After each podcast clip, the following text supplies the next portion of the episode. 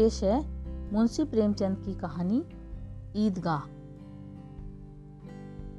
रमज़ान के पूरे तीस रोजों के बाद ईद आई है। कितना मनोहर, कितना सुहावना प्रभाव है। वृक्षों पर अजीब हरियाली है, खेतों में कुछ अजीब रौनक है, आसमान पर कुछ अजीब लालिमा है। आज का सूर्य देखो, कितना प्यारा, कितना शीतल है। यानी संसार को ईद की बधाई दे रहा है। गाँव में कितनी हलचल है। ईदगाह जाने की तैयारियाँ हो रही है। किसी के कुर्ते में बटन नहीं है, पर उसके घर में सुई धागा लेने दौड़ा जा रहा है। किसी के जूते कड़े हो गए हैं, उनमें तेल डालने के लिए तेली के घर भागा जाता है। जल्दी जल्दी बैलों को सानी पानी दे दे, ईदगाह से लौटते लौटते दोपहर हो जाएँगे। तीन कोस का पैदल रास्ता है, फिर सैकड़ों आदमियों से मिलना, भेंटना, दोपहर से पहले लौटना असंभव है। लड़के सबसे ज़्यादा प्रसन्न है। किसी ने एक रोज़ा रखा है वह भी दोपहर तक। किसी ने वह भी नहीं। लेकिन ईदगाह जाने की खुशी उनके हिस्से की चीज़ है। रोज़े बड़े बूढ़ों के लिए होंगे, इनके लिए तो ईद है। रोज ईद का नाम रटते थे, आज वह आ गई। अब जल्दी पड़ी है कि लोग ईदगाह क्यों नहीं चलते। इन्हें गिरहस्थी चिंताओं से क्या प्रयोजन? सेवैयों के लिए दूध और शक्कर घर में है या नहीं, इनकी बला से। ये तो सेवैयाँ खाएँगे। वह क्या जाने कि अब्बा जान क्यों बदहवास चौधरी कायम अली के घर दौड़े जा रहे हैं? उन्हें क्या खबर कि चौधरी आँखें बदल ले तो यह सारी ईद मुहर्रम हो जाए? उनकी अपनी जेबों में तो कुबेर का धन भरा हुआ है। बार बार जेब से अपना खजाना निकाल कर गिनते हैं और खुश होकर फिर रख लेते हैं। महमूद गिनता है एक, दो, दस, बारह। उसके पास बारह पैसे हैं। मोहसिन के पास एक, दो, तीन, आठ, नौ, पंद्रह पैसे हैं। इन्हीं अनगिनती पैसों में अनगिनती चीज़ें लाएँगे। खिलौने, मिठाइयाँ बिगुल, गेंद और जाने क्या क्या और सबसे ज़्यादा प्रसन्न है हामिद।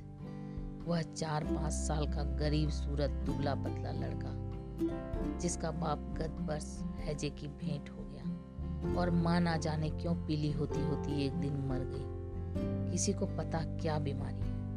कहती तो कौन सुनने वाला था? दिन पर जो कुछ बीतती थी दिल पर जो कुछ बीतती थी, वह दिल में ही सहती थी। और जब ना सहा गया तो संसार से विदा हो गई। अब हामिद अपनी बूढ़ी दादी अमीना की गोद में सोता है और उतना ही प्रसन्न है। उसके अब्बा जान रुपए कमाने गए हैं। बहुत सी थैलियाँ लेकर आएँगे। अम्मी जान अल्लाह मियाँ के घर से उसके लिए बड़ी अच्छी अच्छी चीज़ें लानी गई हैं। इसलिए हामिद प्रसन्न है। आशा तो बड़ी चीज़ है, और फिर बच्चों की आशा? उनकी कल्पना तो राई का पर्वत बना लेती है। हामिद के पाँव में जूते नहीं सिर पर एक पुरानी धुरानी टोपी है, जिसका गोटा काला पड़ गया है। फिर भी वह प्रसन्न है। जब उसके अब्बा जान थैलियाँ और अम्मी जान नियामतें लेकर आएँगी तो वह दिल से सभी अरमान निकाल लेगा। तब देखेगा, मोहसिन, नूरे और समी कहाँ से उतने पैसे निकालेंगे। अब भागिन अमीना अपनी कोठरी में बैठी रो रही है। आज ईद का दिन। उसके घर में दाना नहीं है। आज आबिद होता तो क्या इसी तरह ईद आती और चली जाती? इस अंधकार और निराशा में वह डूबी जा रही है। किसने बुलाया था इस निगोड़ी ईद को? इस घर में उसका काम नहीं, लेकिन हामिद, उसे किसी के मरने जीने से क्या मतलब? उसके अंदर प्रकाश है और बाहर आशा। विपत्ति अपना सारा दल बल लेकर आए। हामिद की आनंद भरी चितवन उसका विध्वंस कर देगी। हामिद भीतर जाकर दादी से कहता है, तुम डरना नहीं अम्मा, मैं सबसे पहले आऊँगा? बिल्कुल ना डरना, अमीना का दिल का चोट रहा है। गाँव के बच्चे अपने अपने बाप के साथ जा रहे हैं। हामिद का बाप अमीना के सिवा और कौन है? उसे कैसे अकेले में ले जाने दे? उस भीड़ भाड़ से बच्चा कहीं खो जाए तो क्या हो? नहीं, अमीना उसे यूँ ना जाने देगी। नन्ही सी जान, तीन कोस चलेगा कैसे? पैर में छाले पड़ जाएँगे। जूते भी तो नहीं है। वह थोड़ी थोड़ी दूर पर उसे गोद में ले लेती। लेकिन यहाँ सेवैयाँ कौन पकाएगा? पैसे होते तो लौटते लौटते सब सामग्री जमा करके चटपट बना लेती। यहाँ तो घंटों चीज़ें जमा करते लगेंगे। मांगे का ही तो भरोसा ठहरा। उस दिन फहीमन के कपड़े सिले थे। आठ आने पैसे मिले थे। उस अठन्नी को ईमान की तरह बचाती चली आती थी। इसी ईद के लिए, लेकिन कल ग्वालन सिर पर सवार हो गई तो क्या करती? हामिद के लिए कुछ नहीं है तो दो पैसे का दूध तो चाहिए ही।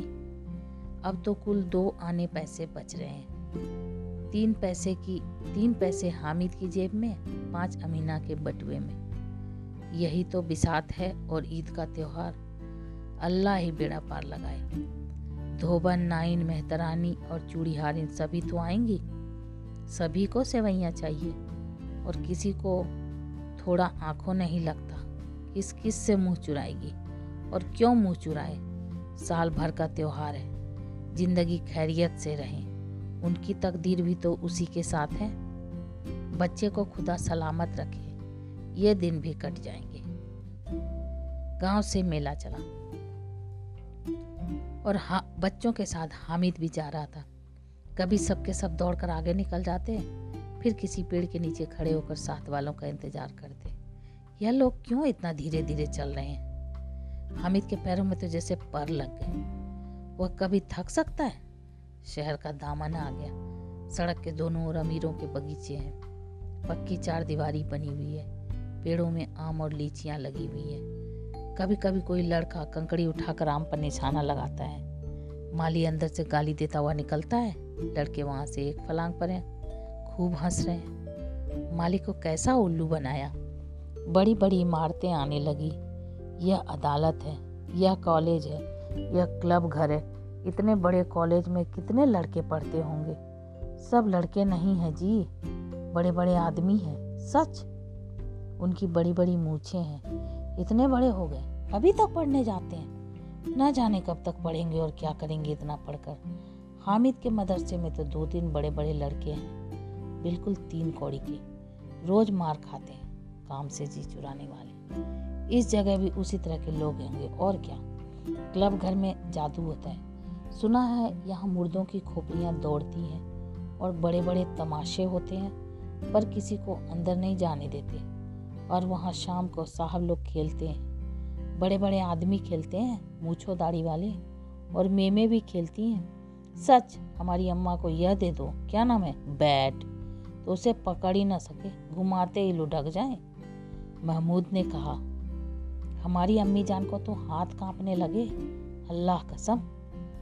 मोहसिन बोला, चलो, मनो आटा पीस डालती हैं। जरा सा बैट पकड़ लेंगी तो हाथ कांपने लगेंगे। सैकड़ों घड़े पानी रोज निकालती हैं। पाँच घड़े तो तेरी भैंस पी जाती है। किसी मैम को एक घड़ा पानी भरना पड़े तो आँखों तक अंधेरी छा जाए। महमूद, लेकिन दौड़ती तो नहीं, उछल कूद तो नहीं सकती। मोहसिन हाँ उछल कूद तो नहीं सकती, लेकिन उस दिन मेरी गाय खुल गई थी, चौधरी के खेत में जा पड़ी थी।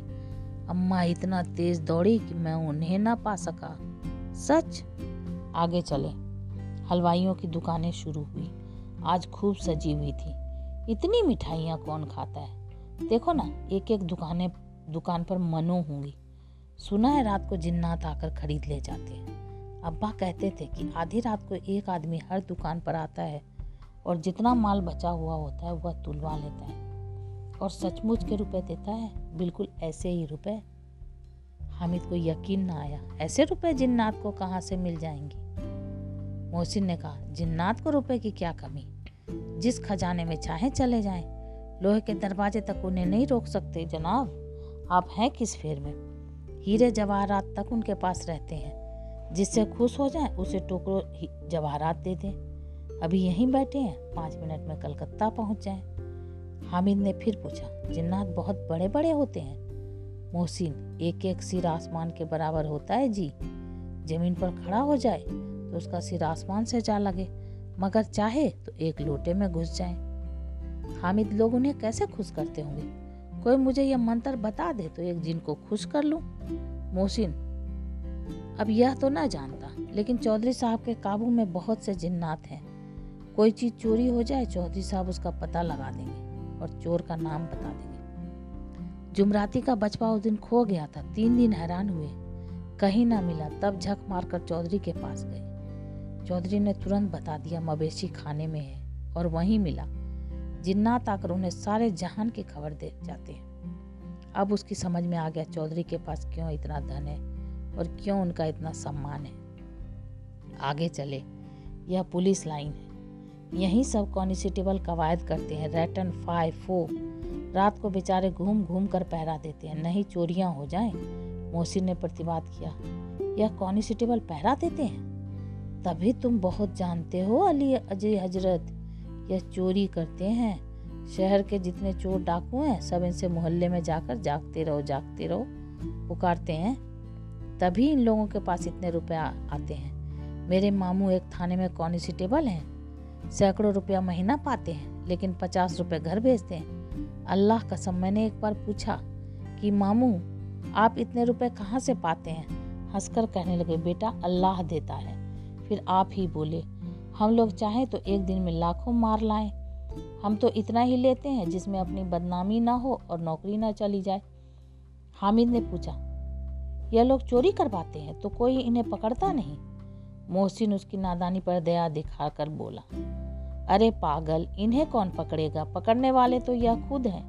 लेकिन अल्लाह इन्हें सजा भी खूब देता है। हराम का माल हराम में जाता है। थोड़े ही दिन हुए मामू के घर में आग लग गई। सारी जमा पूंजी जल गई। एक बर्तन तक न बचा। कई दिन पेड़ के नीचे सोए। अल्लाह कसम, पेड़ के नीचे। फिर न जाने कहाँ से एक सौ कर्ज लाए तो बर्तन भाड़े आए। हामिद, एक सौ तो पचास से ज़्यादा होते हैं। कहाँ पचास, कहाँ एक सौ?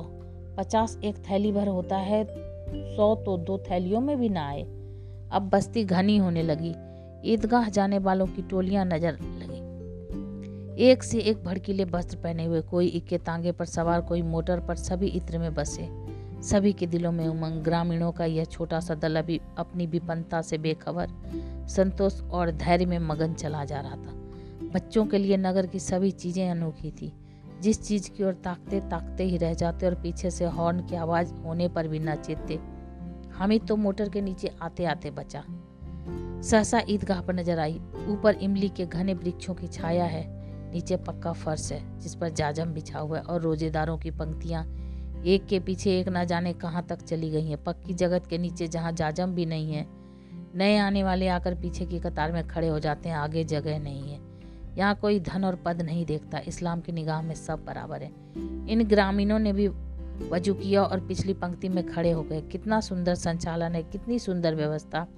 लाखों सिर एक साथ सजदे में झुक जाते हैं, फिर सब के सब एक साथ खड़े हो जाते हैं। एक साथ झुकते हैं, एक साथ खड़े हो जाते हैं। एक साथ खड़े हो जाते हैं, एक साथ झुकते हैं और एक साथ खड़े हो जाते हैं। यही कई बार यही प्रक्रिया होती है, जैसे बिजली की लाखों बत्तियाँ एक साथ प्रदीप्त हों और एक साथ बुझ जाएँ। और यही क्रम चलता रहे। कितना अपूर्व दृश्य था, जिसकी सामूहिक क्रियाएँ विस्तार और अनंतता हृदय को श्रद्धा, गर्व और आत्मानंद से भर देती है। मानव भ्रातृत्व का एक सूत्र इन समस्त आत्माओं को एक लड़ी में पिरोए हुए हैं। नमाज़ खत्म हो गई। लोग आपस में गले मिल रहे हैं। तब मिठाई और खिलौनों की दुकान पर धावा होता है। ग्रामीणों का यह दल इस विषय में बालकों से कम उत्साही नहीं है। यह देखो हिंडोला है। एक पैसा देकर चढ़ जाओ। कभी आसमान पर जाते हुए मालूम होंगे कभी ज़मीन पर गिरते हुए। यह चरखी है लकड़ी के हाथी घोड़े ऊँट छड़ों में लटके हुए हैं। एक पैसा देकर बैठ जाओ पच्चीस चक्करों का मज़ा लो। महमूद और मोहसिन और नूरे सम्मी इन घोड़ों पर ऊँटों पर बैठते हैं। हामिद दूर खड़ा है। तीन पै, तीन ही पैसे तो हैं उसके पास। अपने कोष का एक तिहाई जरा सा चक्कर खाने के लिए नहीं दे सकता है। सब चरखियों से उतरते हैं अब खिलौने लेंगे। उधर दुकानों की कतार लगी हुई तरह तरह के खिलौने, सिपाही और गुजरिया, राज वक्की भिस्ती धोबी, साधु। वाह, कितने सुंदर खिलौने हैं। अब बोला ही चाहते हैं। महमूद सिपाही लेता है खाकी वर्दी और लाल पगड़ी वाला कंधे पर बंदूक रखे हुए। मालूम होता है अभी कवायद किए चला आ रहा है। मोहसिन को भिस्ती पसंद आया। कमर झुकी हुई है। ऊपर मशक रखे हुए मशक का मुँह एक हाथ से पकड़े हुए कितना प्रसन्न है। शायद कोई गीत गा रहा है। बस मशक से पानी उड़ेला ही चाहता है। नूरे को वकील से प्रेम है। कैसी विद्वता है उसके मुख पर काला चोंगा, नीचे सफ़ेद अचकन। अचकन के सामने की जेब में घड़ी, सुनहरी जंजीर, एक हाथ में कानून का पोथा लिए हुए। मालूम होता है अभी किसी अदालत से जिरह या बहस किए चले आ रहे हैं। यह सब दो दो पैसे के खिलौने हैं। हामिद के पास कुल तीन पैसे हैं। इतने महँगे खिलौने वह कैसे ले लें? खिलौना कहीं हाथ से छूट पड़े तो चूर चूर हो जाए। जरा पानी पड़े तो सारा रंग घुल जाए। ऐसे खिलौने लेकर वह क्या करेगा? किस काम के? मोहसिन कहता, मेरा भिस्ती रोज पानी दे जाएगा साँझ सवेरे। महमूद, और मेरा सिपाही घर का पहरा देगा। कोई चोर आएगा तो फ़ौरन बंदूक से फैर कर देगा। नूरे, और मेरा वकील खूब मुकदमा लड़ेगा। सम्मी, और मेरी धोबिन रोज कपड़े धोएगी। हामिद खिलौनों की निंदा करता है। मिट्टी ही के तो हैं, गिरे तो चकनाचूर हो जाए, लेकिन ललचाई हुई आँखों से खिलौनों को देख रहा है और चाहता है, जरा देर के लिए उन्हें हाथ में ले सकता। उसके हाथ अनायास ही लपकते हैं, लेकिन लड़के इतने त्यागी नहीं होते, विशेषकर जब अभी नया शौक है। हामिद ललचाता रह जाता है, खिलौनों के बाद मिठाइयाँ आती है। किसी ने रेवड़ियाँ ली है, किसी ने गुलाब जामुन, किसी ने सोहन हलवा। मज़े से खा रहे हैं। हामिद बिरादरी से पृथक है। अभागे के पास तीन पैसे हैं। क्यों नहीं कुछ लेकर खाता? ललचाई आँखों से सबकी ओर देखता है। मोहसिन कहता है, हामिद, रबड़ी ले जा। कितनी खुशबूदार है। हामिद को संदेह हुआ, ये केवल क्रूड विनोद है। मोहसिन मोहसिन इतना उदार नहीं है, लेकिन यह जानकर भी वह उसके पास जाता है। मोहसिन दोने में से एक रेवड़ी निकालकर हामिद की ओर बढ़ाता है। हामिद हाथ फैलाता है। मोहसिन रेवड़ी अपने मुँह में रख लेता है। महमूद, नूरे और सम्मी खूब तालियाँ बजा बजा कर हँसते हैं। हामिद खिसी आ जाता है। मोहसिन अच्छा अब की ज़रूर देंगे हामिद, अल्लाह कसम, ले जा। हामिद, रखे रहो। क्या मेरे पास पैसे नहीं है? सम्मी, तीन ही पैसे तो हैं, तीन पैसे में क्या क्या लोगे? महमूद, हमसे गुलाब जामुन ले जाओ हामिद, मोहसिन बदमाश है। हामिद, मिठाई कौन बड़ी नेमत है? किताब में इसकी कितनी बुराइयाँ लिखी है? मोहसिन, लेकिन दिल में कह रहे होगे कि मिले तो खा ले, अपने पैसे क्यों नहीं निकालते? महमूद, हम समझते हैं इसकी चालाकी। जब हमारे सारे पैसे खर्च हो जाएँगे तो हमें ललचा ललचा कर खाएगा। मिठाइयों के बाद कुछ दुकानें लोहे की चीज़ों की, कुछ गिलट और कुछ नकली गहनों की। लड़कों के लिए यहाँ कोई आकर्षण न था, वे सब आगे बढ़ जाते हैं। हामिद लोहे की दुकान पर रुक जाता है। कई चिमटे रखे हुए थे। उसे ख्याल आया, दादी के पास चिमटा नहीं है। तवे से रोटियाँ उतारती हैं तो हाथ जल जाता है। अगर वह चिमटा ले जाकर दादी को दे दे तो वह कितना प्रसन्न होगी। फिर उनकी उंगलियाँ कभी ना जलेगी। घर में एक काम की चीज़ हो जाएगी। खिलौने से क्या फ़ायदा? व्यर्थ में पैसे खराब होते हैं। जरा देर ही की तो खुशी होती है। फिर तो खिलौनों को कोई आँख उठाकर नहीं देखता। यह तो घर पहुँचते पहुँचते टूट फूट कर बराबर हो जाएँगे। चिमटा कितने काम की चीज़ है। रोटियाँ तवे से उतार लो, चूल्हे में सेंक लो। कोई आग मांगने आए तो चटपट चूल्हे से आग निकाल कर उसे दे दो। अम्मा बेचारी को कहाँ फुर्सत है कि बाज़ार आए और इतने पैसे ही कहाँ मिलते हैं। रोज हाथ जला लेती है। हामिद के साथ ही आगे बढ़ गए। सबील पर सबके सब शरबत पी रहे हैं। देखो सब कितने लालची हैं। इतनी मिठाइयाँ ली। मुझे किसी ने एक भी ना दी। उस पर कहते हैं, मेरे साथ खेलो, मेरा यह काम करो। अब अगर किसी ने कोई काम करने को कहा तो पूछूँगा। खाए मिठाइयाँ। आप मुँह सड़ेगा, फोड़े फुंसियाँ निकलेगी। आप ही जवान चटोरी हो जाएगी। तब घर से पैसे चुराएँगे और मार खाएँगे। किताब में झूठी बातें थोड़ी ही लिखी है। मेरी जवान क्यों खराब हो? अम्मा चिमटा देखते ही दौड़कर मेरे हाथ से ले लेंगी और कहेंगी मेरा बच्चा अम्मा के लिए चिमटा लाया है, कितना अच्छा लड़का है। इन लोगों के खिलौनों पर कौन इन्हें दुआएँ देगा? बड़ों की दुआएँ सीधे अल्लाह के दरबार में पहुँचती हैं और सुनी जाती हैं। मैं भी इनके मिजाज क्यों सौ मैं गरीब सही किसी से कुछ मांगने तो नहीं जाते। आखिर अब्बा जान कभी ना कभी आएँगे, अम्मी भी आएँगी ही। फिर इन लोगों से पूछूँगा, कितने खिलौने लोगे? एक एक को टोकरियाँ खिलौने दूँ और दिखा दूँ कि दोस्तों के साथ इस तरह का सलूक किया जाता है। या नहीं कि एक पैसे की रेवड़ियाँ ली तो चिढ़ा चिढ़ा कर खाने लगे। सबके सब हंसेंगे कि हामिद ने चिमटा लिया है। हंसे, मेरी बला से? उसने दुकानदार से पूछा, यह चिमटा कितने का है? दुकानदार ने उसकी ओर देखा और कोई आदमी साथ न देखकर कहा, तुम्हारे काम का नहीं है जी। बिकाऊ है कि नहीं? बिकाऊ क्यों नहीं? और यहाँ क्यों लाद लाए? तो बताते क्यों नहीं? क्या पैसे का है? छह पैसे लगेंगे। हामिद का दिल बैठ गया। ठीक ठीक, पाँच पैसे ले लेंगे। लेना हो लो, नहीं चलते बनो।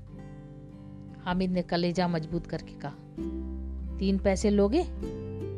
यह कहता हुआ आगे बढ़ गया कि दुकान की घुड़कियाँ, दुकानदार की घुड़कियाँ न सुने। लेकिन दुकानदार ने घुड़कियाँ नहीं दी, बुलाकर चिमटा दे दिया।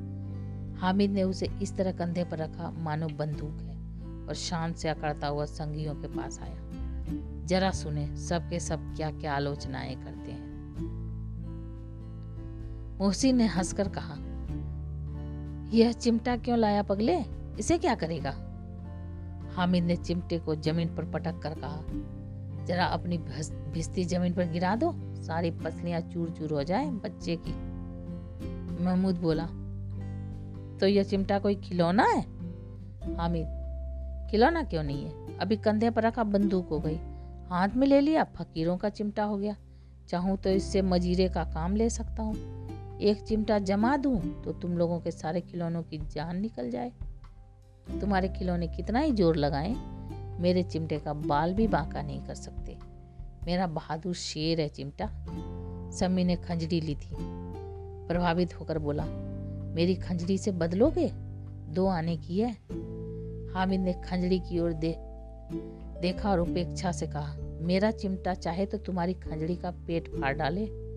बस एक चमड़े की झिल्ली लगा ली ढब ढब बोलने लगी, जरा सा पानी लग जाए तो खत्म हो जाए। मेरा बहादुर चिमटा आग में, पानी में, आंधी में, तूफ़ान में बराबर डटा रहेगा। चिमटे ने सभी को मोहित कर लिया। अब पैसे किसके पास धरे हैं? फिर मेले से दूर निकल आए हैं। नौ कब के बज गए? धूप तेज हो रही है। घर पहुँचने की जल्दी हो रही है। बाप से जिद भी करें तो चिमटा नहीं मिल सकता। हामिद है बड़ा चालाक, इसलिए बदमाश ने अपने पैसे बचा रखे थे। अब पालकों के दो दल हो गए।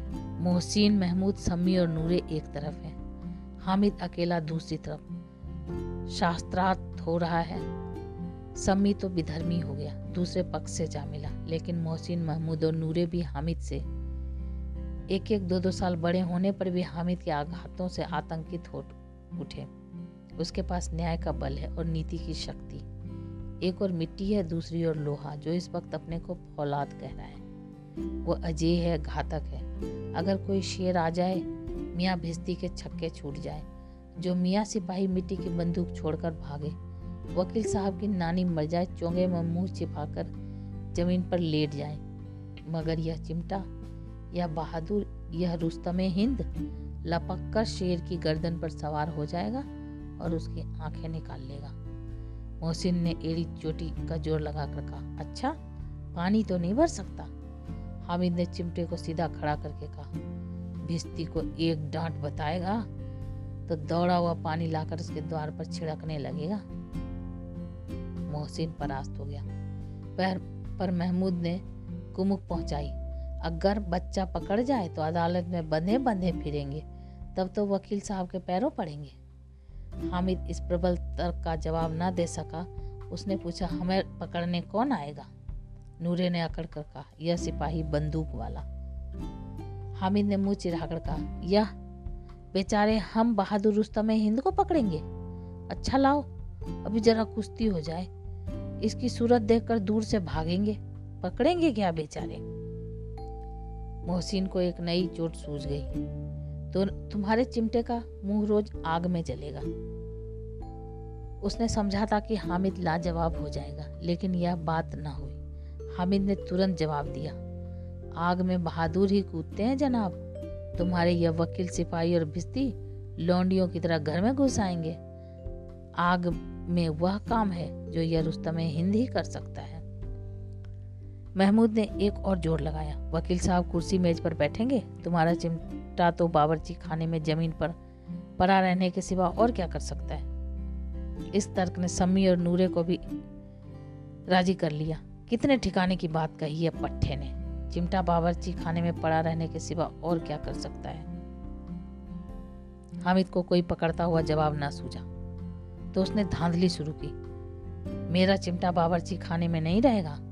वकील साहब कुर्सी पर बैठेंगे तो जाकर उन्हें ज़मीन पर पटक देगा और उनका कानून उनके पेट में डाल देगा। बात कुछ बनी नहीं।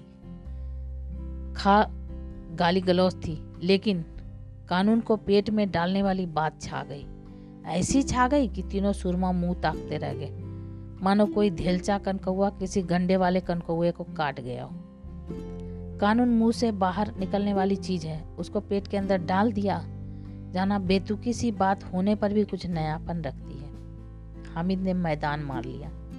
उसका चिमटा रुस्तम हिंद है। अब इसमें मोहसिन, महमूद, नूरे, सम्मी किसी को भी आपत्ति नहीं हो सकती। विजेता को हारने वालों से जो सत्कार मिलना है, स्वाभाविक है वह हामिद को भी मिला। औरों ने तीन तीन चार चार आने पैसे खर्च किए। पर कोई काम की चीज़ न ले सके, हामिद ने तीन पैसों में रंग जमा लिया। सच ही तो है, खिलौनों का क्या भरोसा? टूट फूट जाएँगी? हामिद का चिमटा तो बना रहेगा बरसों।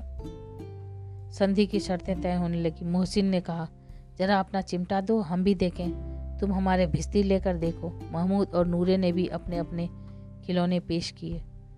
हामिद को इन शर्तों को मानने में कोई आपत्ति न थी।